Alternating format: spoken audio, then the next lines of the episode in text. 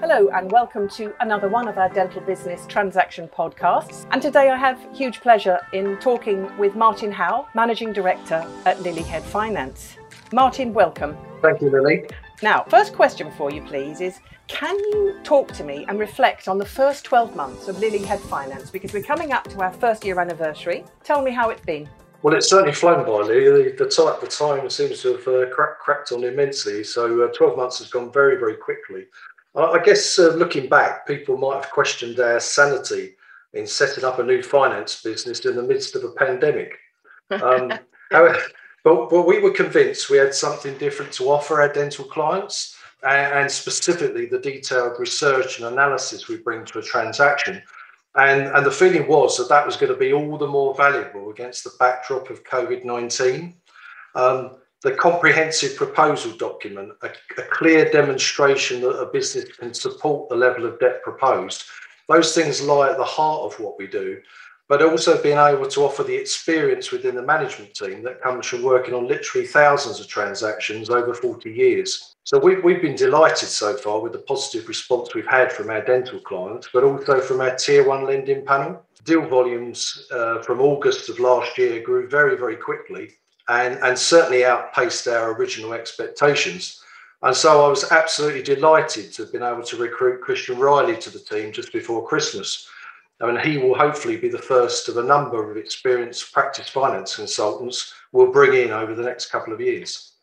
That's great to hear, Martin. And I know how busy you are, because obviously you've also drafted in the expertise of our analyst, Zita Christa, and other support staff to help you. So that's good. And as you said, it really has surpassed all our expectations, hasn't it? Because we put together the forecast of anticipated business and you really are smashing it out the park, as they say. Is it smashing or knocking it out the park? Football analogy for you there, Martin.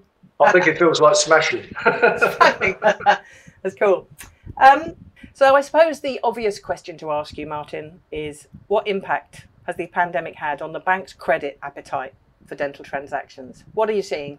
Okay, I mean, that's a question, Lily, I probably would have answered quite differently a few months back. I guess when we opened for business last August, most banks were still unsure as to the short and obviously the medium-term impact of COVID on the dental sector. We did see some lenders withdraw from deals that had been in flight pre-lockdown, but fortunately we were able to call on some of our other Tier 1 panel to help those clients through into a new transaction on actually almost more competitive terms.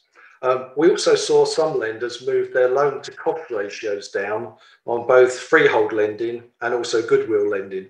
Not particularly dramatic, but 5 to 10%. And this did have an impact on buyers who then had to find more deposit. More recently, we've seen those same lenders return to their previous loan to cost ratio. So the clock's gone back again to pre-COVID levels. And I'm also seeing specialist healthcare banks competing very aggressively for deals that we tender. Pricing moved up slightly last year in response to the pandemic, but is now moving back down. And it's quite clear lenders want to grow their dental assets. I guess it's probably worth remembering that lenders' expectations in terms of detailed information, both the financial sort and also the non-financial sort, have not diminished.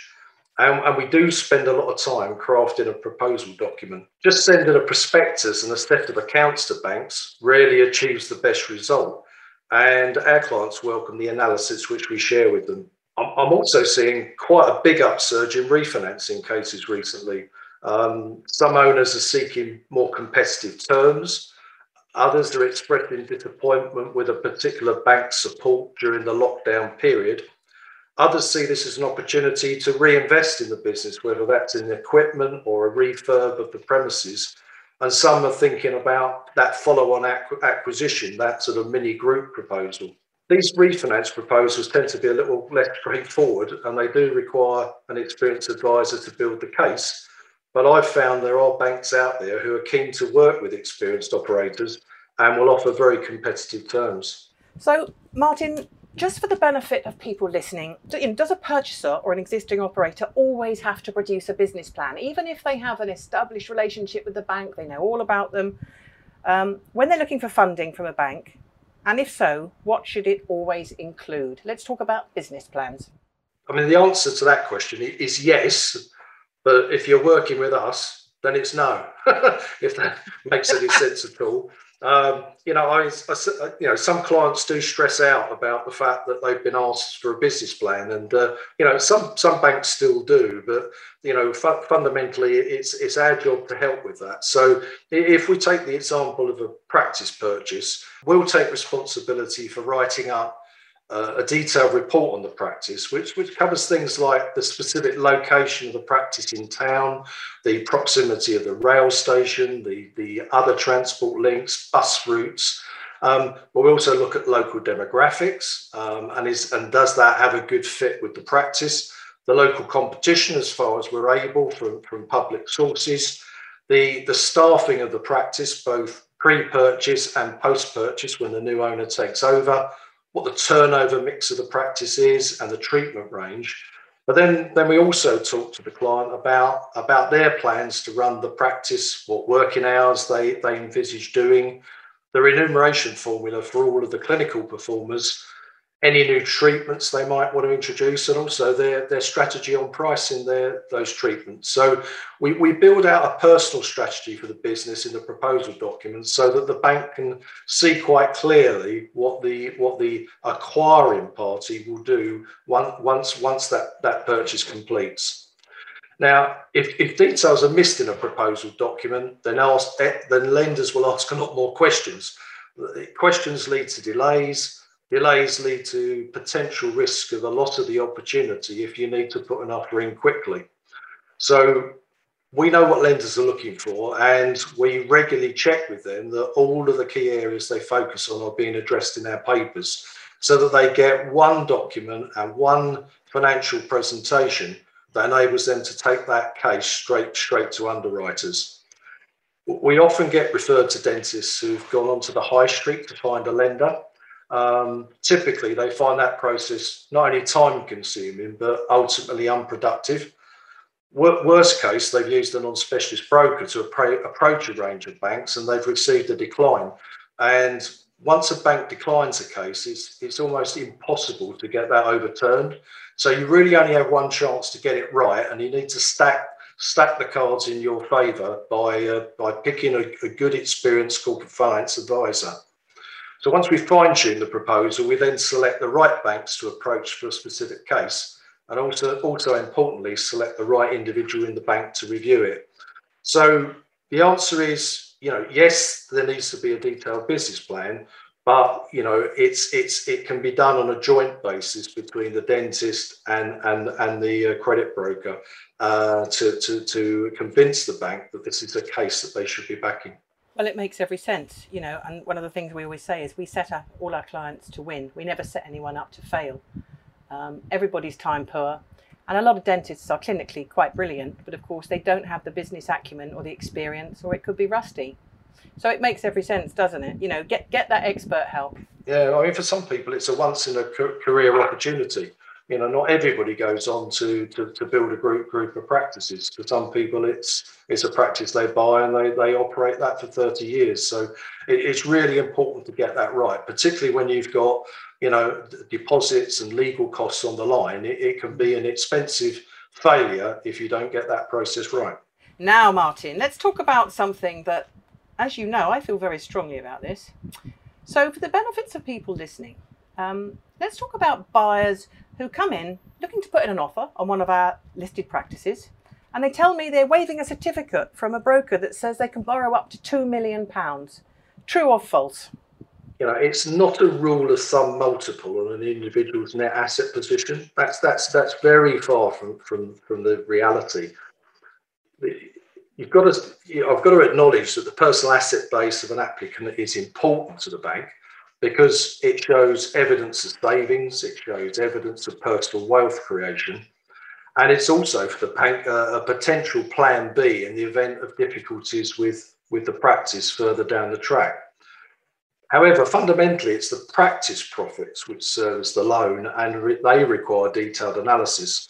So a proof of funding statement that claims to demonstrate an ability to borrow £1 million, or as your example, £2 million, are really very, very wide of the mark indeed. And typically most experienced sales agents know this. We do proof of funding, but that starts with the historic trading results and a detailed operational model, which we then use to forecast a sustainable operating profit. So we don't sort of investigate the client's net asset position and apply a multiple. We're looking at the practice that the purchaser is buying. And then we can then pinpoint the level of debt a practice can comfortably afford. And we do this work before we show the case to lenders. And this takes the guesswork and also the crossing of fingers out of the exercise, because there's nothing worse than, you know, the broker that sort of sends the accounts and the prospectus up to the bank, and then basically crosses their fingers that they're going to get the right result. You know, we like to think that we've already done the analysis and we've already looked at it from the bank's perspective. So we try and get around the other side of the table and look at it from the other side. And if there are flaws and things that need to amend, then we would talk to the client about that and see whether we can find mitigants for any of the risks that the bank will identify. So yeah, proof of funding, yeah, it's often flashed around, and I've seen those certificates myself. But it's not about people's net asset base and a multiple of 5 times. It's about the practice and its debt capacity. Thank you, Martin, for clarifying that one. And I think that's very important for people to remember, and not to be just, you know, sold or fobbed off with this idea, here's a nice little certificate, wave this around and it'll get your foot in the door, because as we know, it's really not worth the paper it's written on mostly. Tomorrow's fish and chip paper, as they say. I'm going to have that tonight, actually. Very nice. Okay. Now, Martin, I've got a question here from one of my team who've asked me to relay to you. Banks talk about committed terms on loans. Can you explain what does this mean? And if a buyer doesn't have a committed loan, should they be worried? That is a good question. And, you know, banking terminology, you know, unless you've worked in a sort of a corporate lending environment, sometimes this can be quite confusing. But it is important to understand, because it does have some significant ramifications for you if you borrow money on a committed or an uncommitted basis. So if a bank makes you an offer of finance, you know, you'd expect that they are committing those funds to you for the whole full term of the loan, provided you meet your side of the bargain, which does include making the monthly repayments, of course. Depending on the debt level, and talking here of loans below £1 million usually, most lenders are making an offer of finance for the full repayment term. So whether that's 10 years, 15 years, 20 or more years, however, it's implicit in the agreement that the borrower in turn will honour the terms of the loan, the security they've provided, and the other specific terms and conditions. By contrast, some banks offer letters which specifically quote a commitment term, which can be significantly shorter than the actual repayment term. It's most often 5 years, and then it rolls over in 5-year committed periods until expiry of the loan itself. The best analogy I can come up with is the short lease, where you've got a 15-year term, but the landlord has a break clause at year 5 and year 10. And in this analogy, the landlord is the bank. So the lender can decide at year 5 and then at year 10 to either roll the loan over for a further period, although they may take a fee for that, or alternatively, they may seek to vary the terms of the loan, which could include the pricing or the security, and that would be a condition of renewing it. Worst case, they may decide they don't want to renew at all and could ask you to refinance. And that latter course could be due to diminished credit appetite for the sector or a capital adequacy issue. I mean, if you think back to the banking crash back in 2008, you know, a lot of bank lending to property companies was on 5-year committed terms, and the banks were very keen to reduce their exposure to the property market. And so when those 5-year commitment periods end, the borrowers were effectively forced to refinance, and a lot of that money had to be raised in the alternative finance market. On the positive side, the shorter the commitment period, the lower the price of the loan usually. So it can be quite tempting for some borrowers to take a 5-year commitment, but with a 15-year amortisation. But it is important to talk through the option you've been given with an experienced corporate credit broker, your lawyer or your accountant who can help you assess the risk to the business of taking a loan with a short commitment period. It's not something to be taken lightly. The other thing that people out there should be aware of, if they're an existing borrower and you know you're within 6 months of a commitment period expiring, it might be a very good idea to check in advance with the bank and get it in writing what they plan to do at expiry. So that to give you time to organise a tender of your finance requirements should the message be that terms are going to be very different for the next 5-year period. We are seeing this happen with a couple of banks who were previously very active in the sector, but for different reasons are looking to reduce the size of their asset book. So I would always recommend to clients that they keep that facility letter document quite close to hand and regularly review it. And if there is a committed period that's coming up for expiry, rather like a lease break, take some action now. Great. Martin, thank you for clearing that up. That's very good. And I'm sure we're going to get lots of inquiries on the back of that for either reclarification. Can you go through that again, please, Martin? Can you send me information? And of course, we can help with all the above. Well, I often have to go through it a couple of times, and I quite understand it. It does take a lot of understanding, the distinction between a repayment term and a committed term, but it is an important thing to get right. So for some clients, you know, a 5-year commitment actually suits them strategically. You know, they may have, you know, an exit plan in 5 years, or they may want to make a further acquisition, or there may be a merger coming, and it may make sense to do that. But yeah, always take good advice on that one. One of the things, Martin, we're seeing at the moment, as I've mentioned before, I think, is we're seeing a lot more interest in squats, startups. And the feedback from some people to my team is that they're finding it hard to find the finance for a startup practice at the moment. So if you're a dentist and you're looking to increase your chances of raising funding for a squat, what should they do?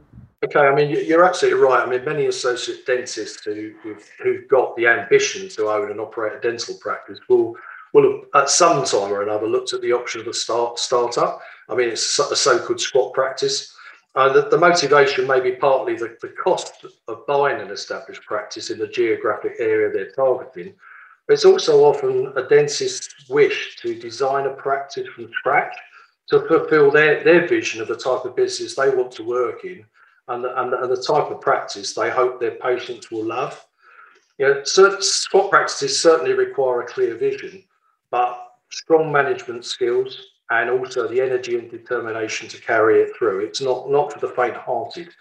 And then once you open, of course, there's that reserve of self-belief you need, and also the cash, whilst the patient list grows to a level which will support the fixed overheads of the business, and importantly, earn the dentist a living. I mean, startup costs can sometimes look very similar to the purchase of an established business. You know, retail units will often require modification to accommodate the practice floor plan. There's also plumbing, electrics, flooring, lighting, general fitting out, and that can form a significant proportion of the budget. If the dentist has got a strong clinical and ideally some management experience, and a good level of personal assets as a plan B, then it is possible to get 100% of the cost of the chairs, the cabinetry and the large equipment on finance through our partner business. However, credit appetite amongst the clearing banks for funding of the build element, and also the marketing, professional and other setup costs can be a little more challenging.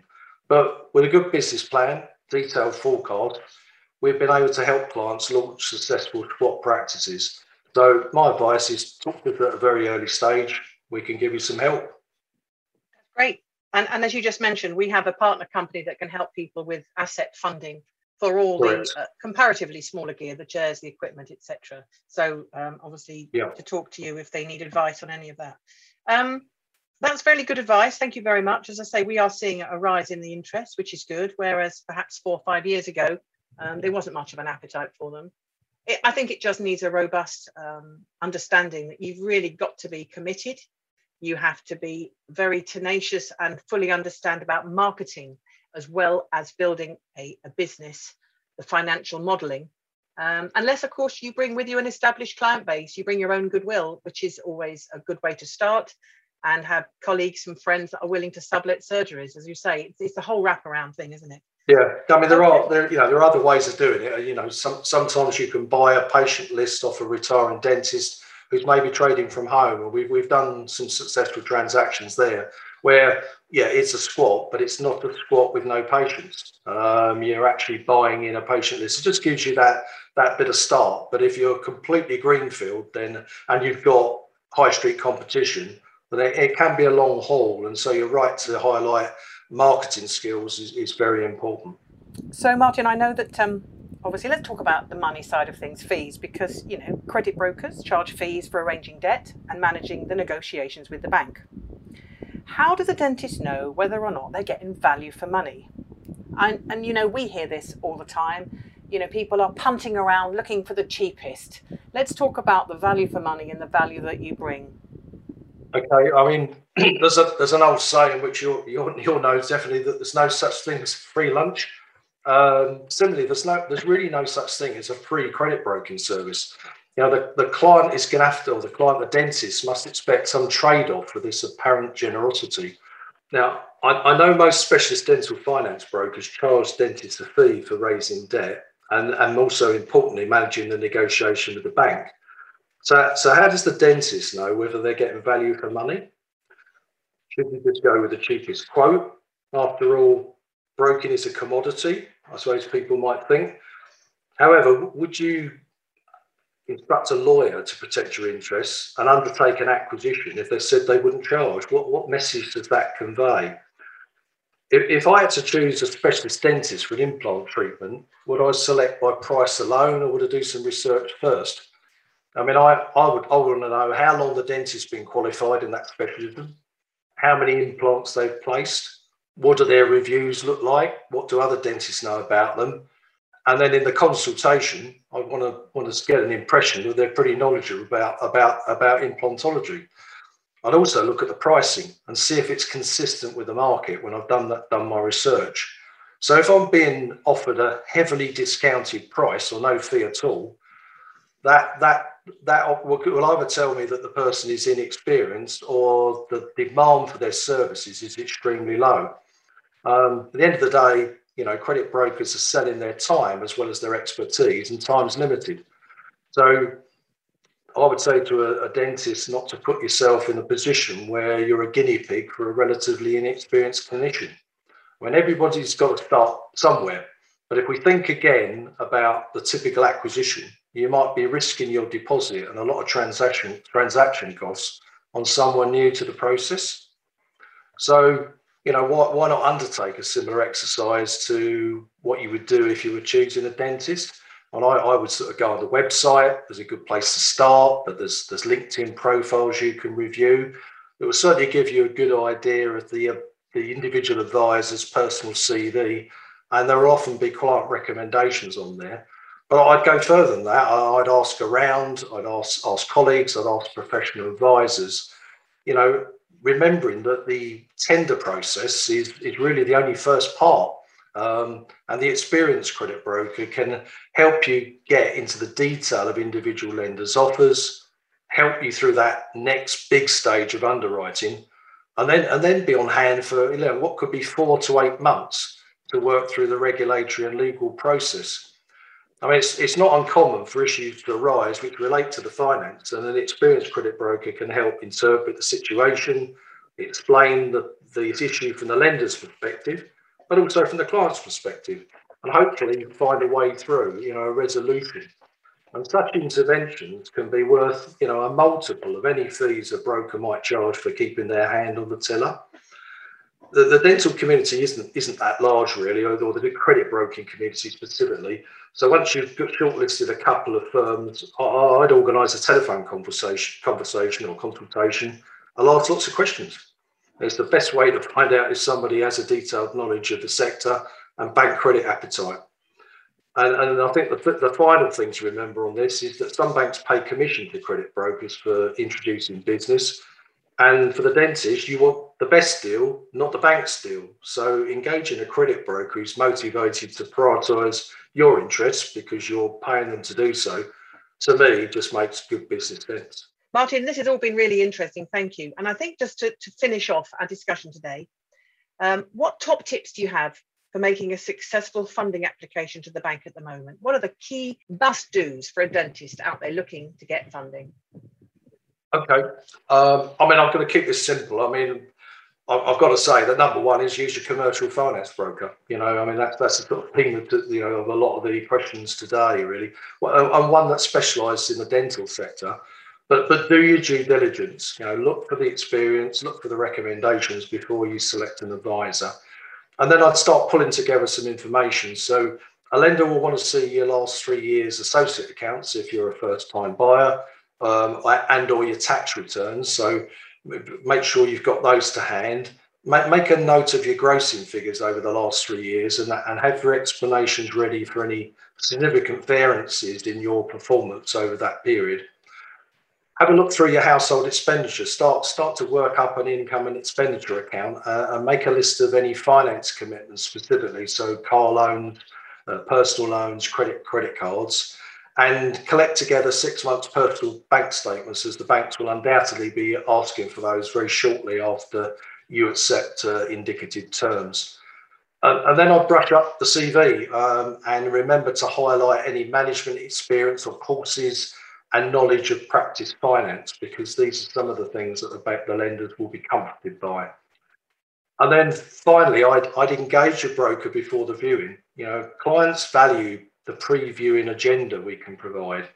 You know, we provide questions to ask, further information to request, and importantly, a detailed explanation of the financial accounts and what level of debt might reasonably be raised to assist with the purchase.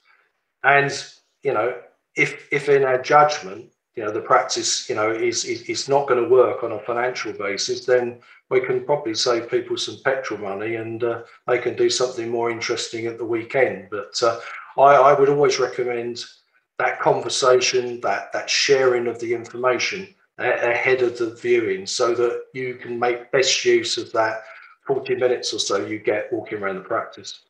The feedback is so good about the level of professionalism. You touched upon when we first started talking about you wanted to do something different. And I know that the feedback has been excellent, hasn't it? From the way that you set out your applications, but also the way you deal with clients right from the get-go. And that level of information and that level of understanding, which, you know, we're very proud of, and it's certainly paying great dividends. So well done to you and your team. I thoroughly enjoy doing this, and I know Christian does as well. So I think if you enjoy something, you know, and you're enthusiastic about it, you know, you can introduce that energy, you know, into a transaction. So yeah, no, it's been what I've been doing for 40 years, and I still love it. Well, Martin, thank you very much for today. What's the best way for people to make contact with you, to have an early discussion or get some advice? Well, personally, thank you again for inviting me, and certainly we'd be delighted to speak to any potential clients who'd like to talk through a business opportunity, even if it's at a very early stage. The best way to contact Lily Head Finance is to email us at funding@lilyheadfinance.co.uk, and we'll certainly be delighted to ring back at a time convenient to yourself and talk through those proposals. Martin, thank you again for your time. Keep up the hard work. I know that the team thank you for all the work you do. We look forward to hearing from anybody that might have any questions, would like to talk to Martin and his team, and be assured of a very personal service. Thanks for your time again, Martin. Have a great week. Bye now. Thanks, Lily.